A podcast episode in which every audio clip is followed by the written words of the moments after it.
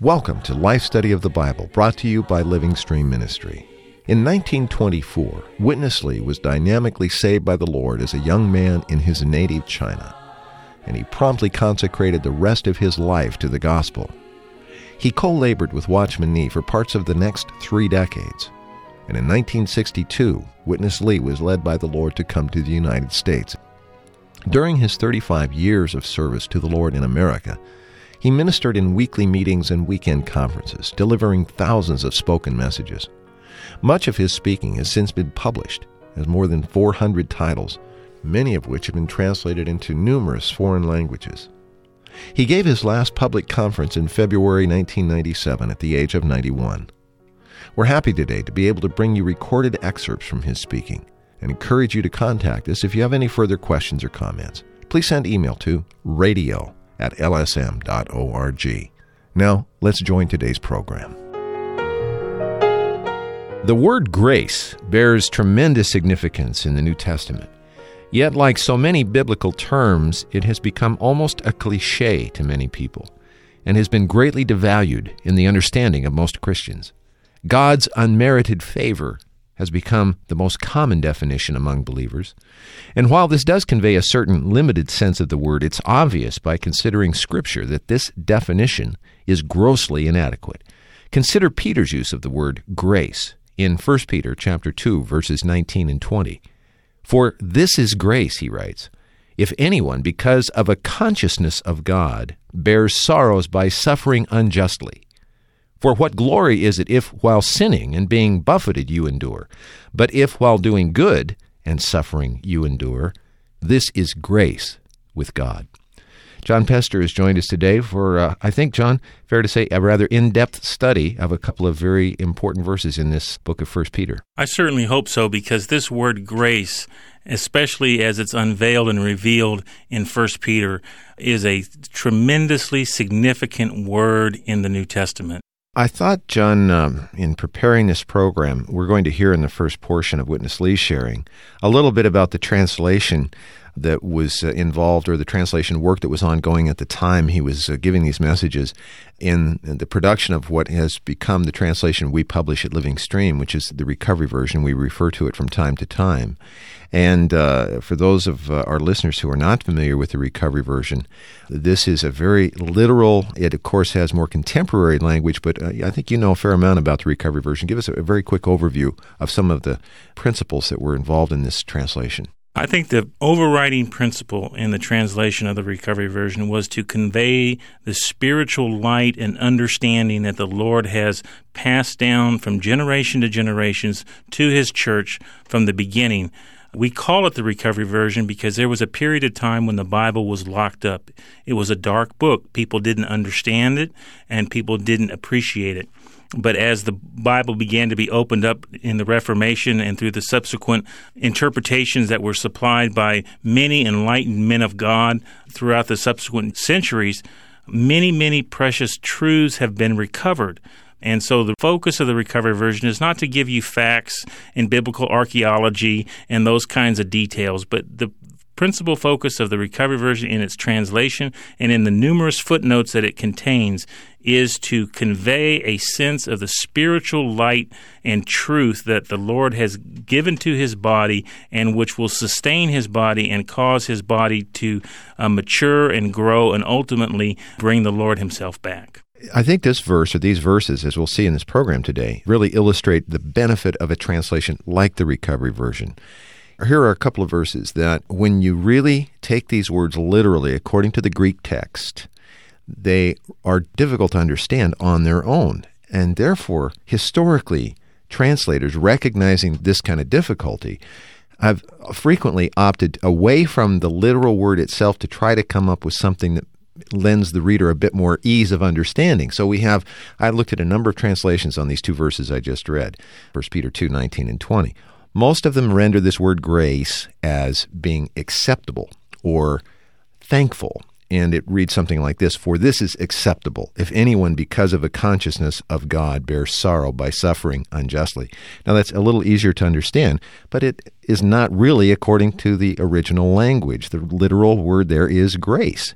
So the recovery version has taken the literal Greek term and then relied on the footnote to help add understanding. And I think this is a, a real benefit of such a version, isn't it? I think this is a great benefit. And I think this is a prime example and illustration of where a literal translation provides spiritual understanding if there is a realization of the context and if there's a proper understanding of the word itself. Correct. Most people, when they talk about grace, talk about grace as being unmerited favor in relationship to our salvation. We were sinful. Mm-hmm. And we were sinners, and we were without any recourse to save ourselves. And God, in His without any merit of our own, came in and gave us the favor of saving us and imparting salvation into us. That's the common understanding of grace, unmerited favor. But when Peter uses the very same word grace, he uses it in a completely different context, which is foreign to that understanding. Right. Peter talks about grace in a situation where we are unjustly suffering, but this is grace.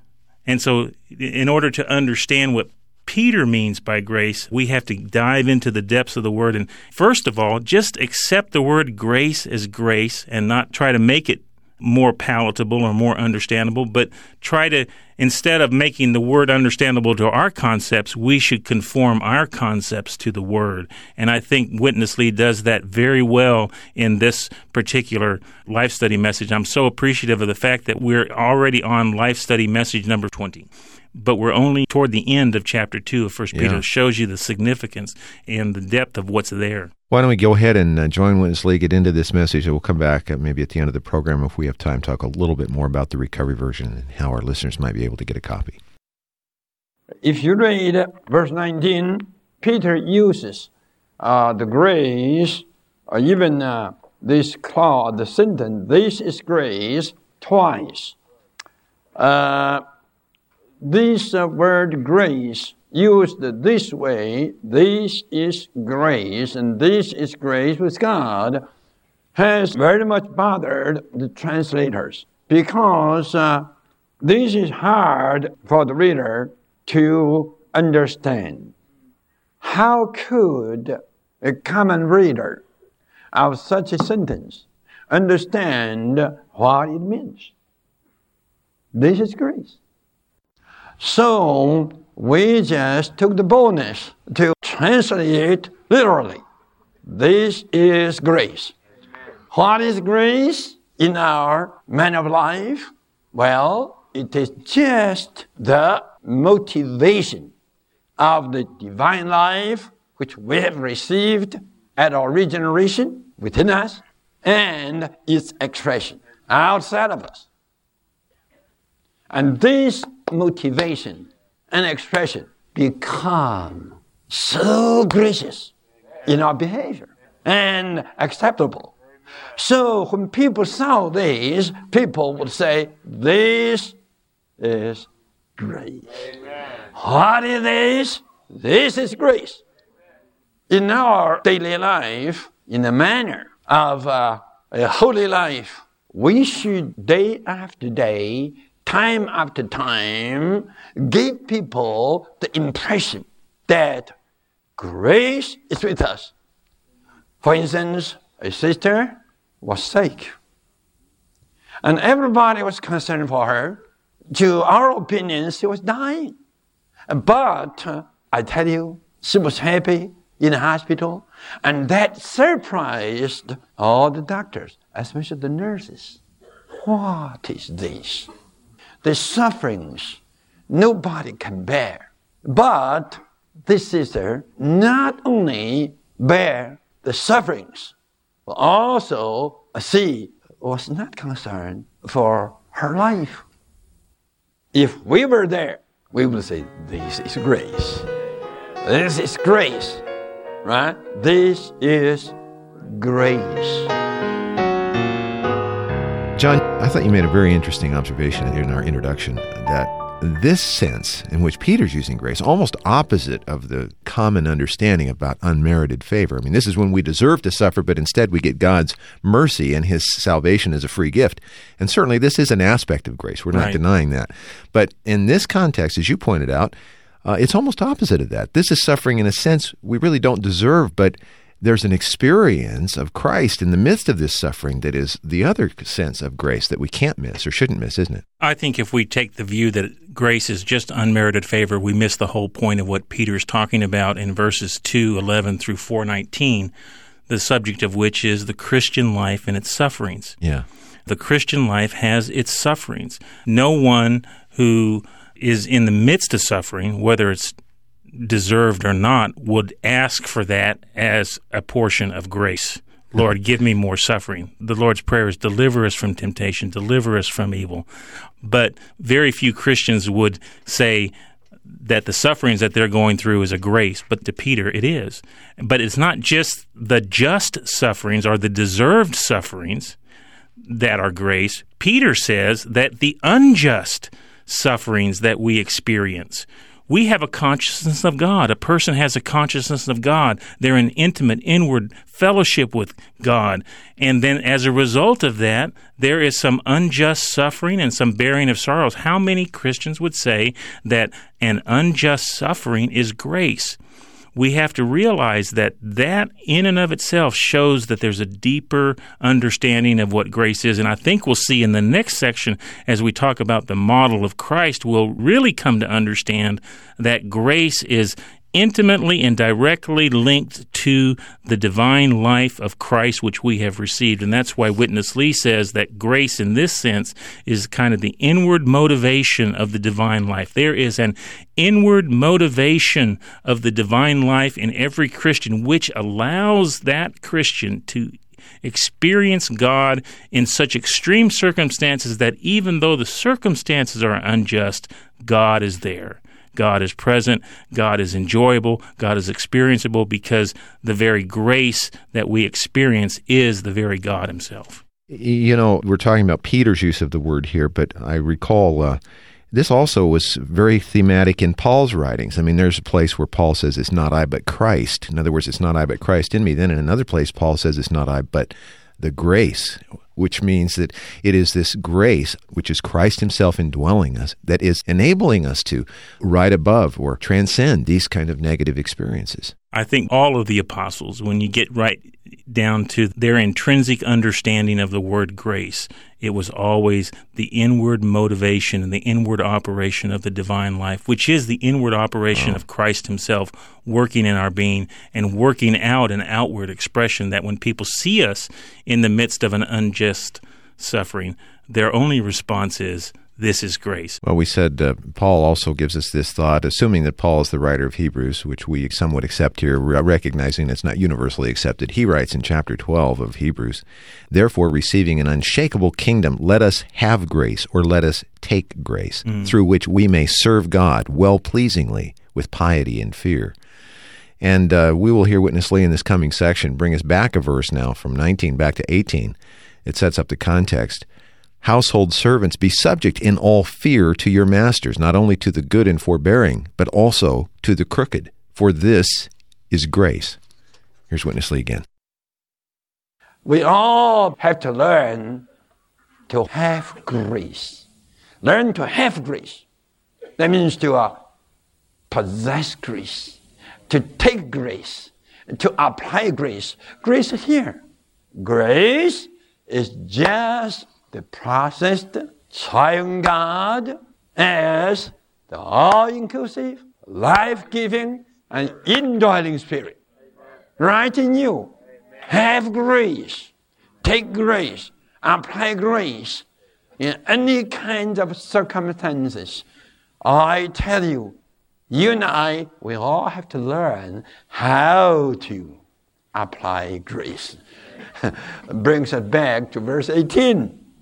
The household servants, subject yourself in all fear to your masters, not only to the good and forbearing, but also to the crooked. For this is grace.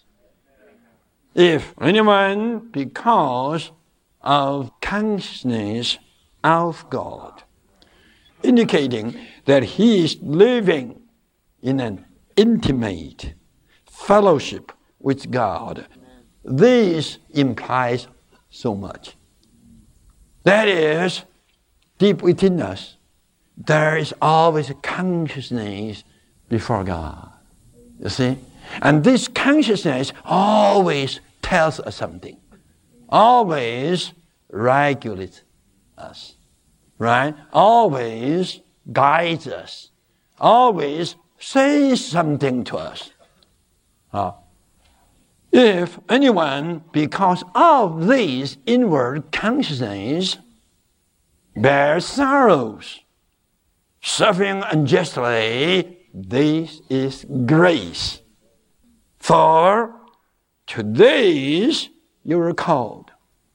And this is called to the enjoyment of God as grace under any kind of circumstances. Whatsoever the circumstances would be, God is our enjoyment within. And this very God is our grace. Our grace. And this is not only our inward motivation, but also our outward expression. People can see it, people can realize it, and people can see the glowing on our face, in our attitude, in our uh, spirit, in our atmosphere. Then they would say, Maya, this is wonderful.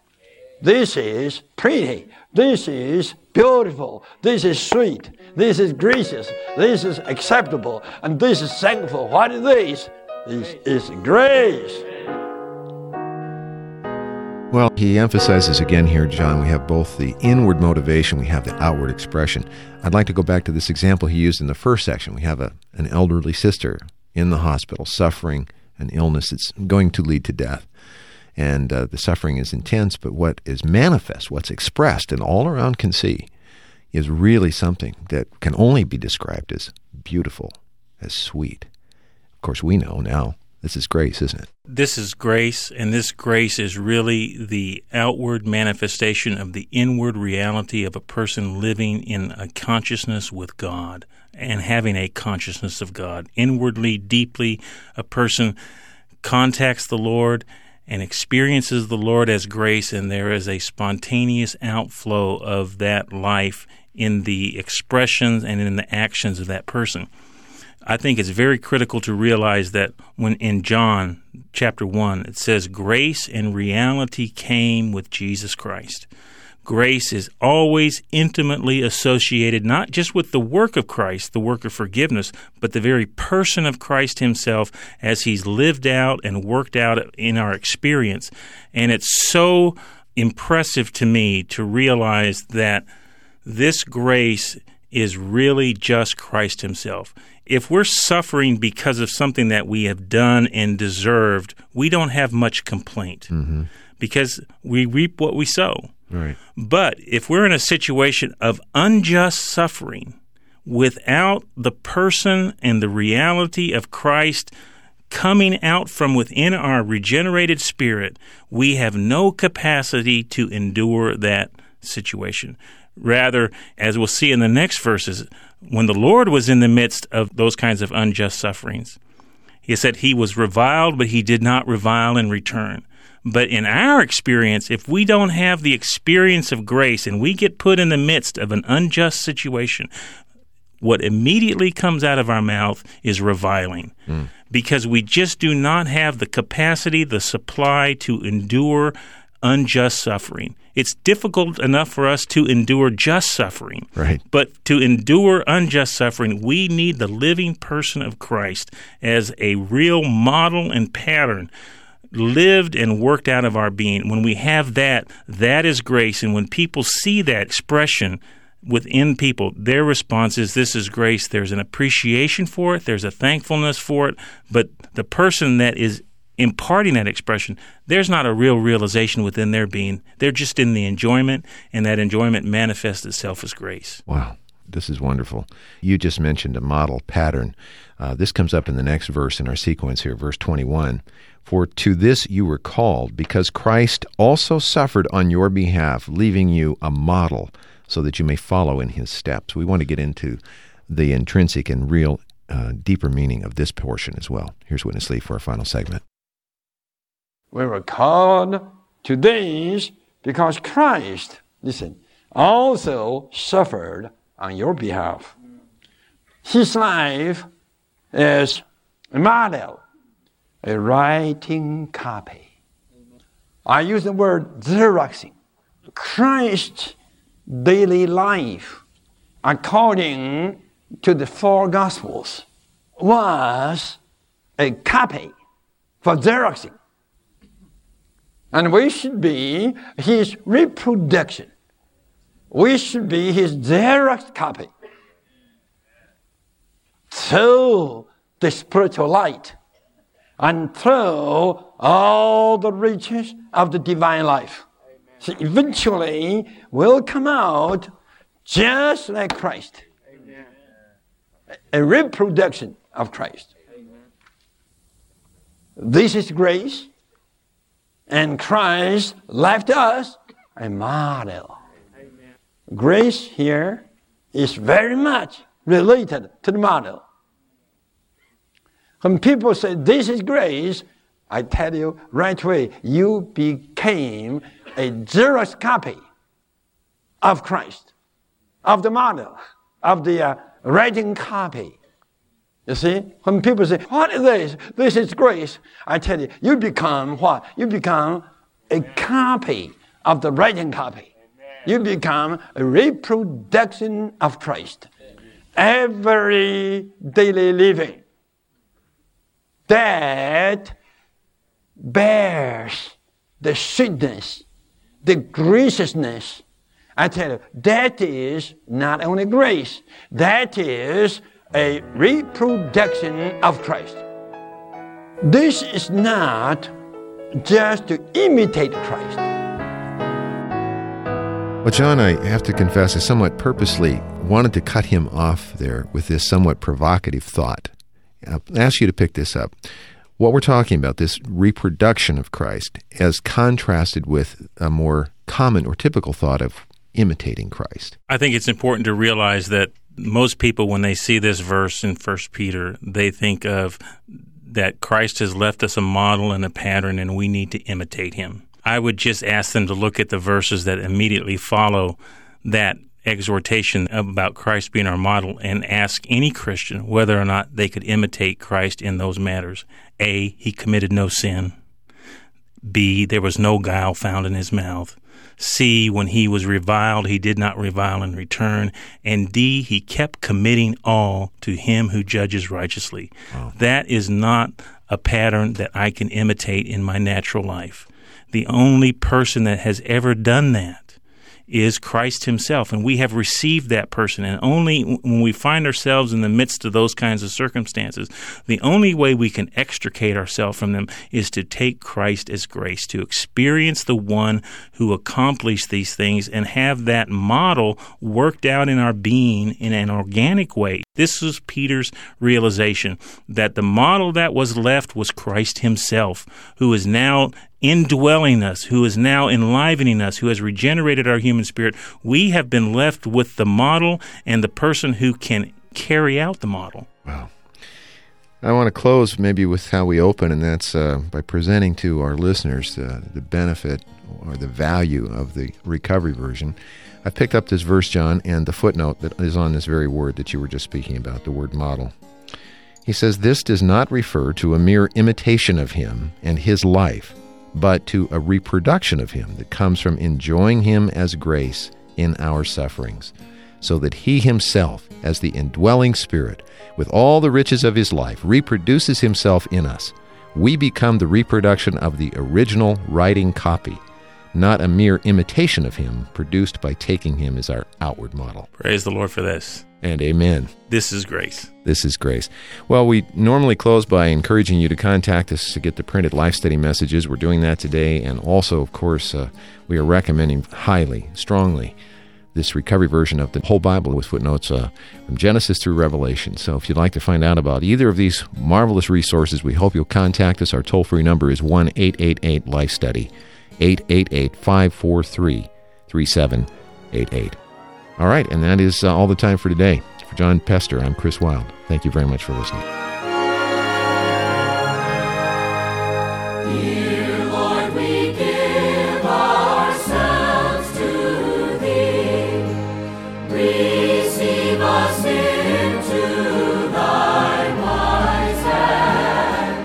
You've been listening to Life Study of the Bible with Witness Lee, brought to you by Living Stream Ministry. Whether you're hearing this program via radio, online, or as a podcast, you'll find hundreds of audio studies just like this one by visiting our website, lsmradio.com.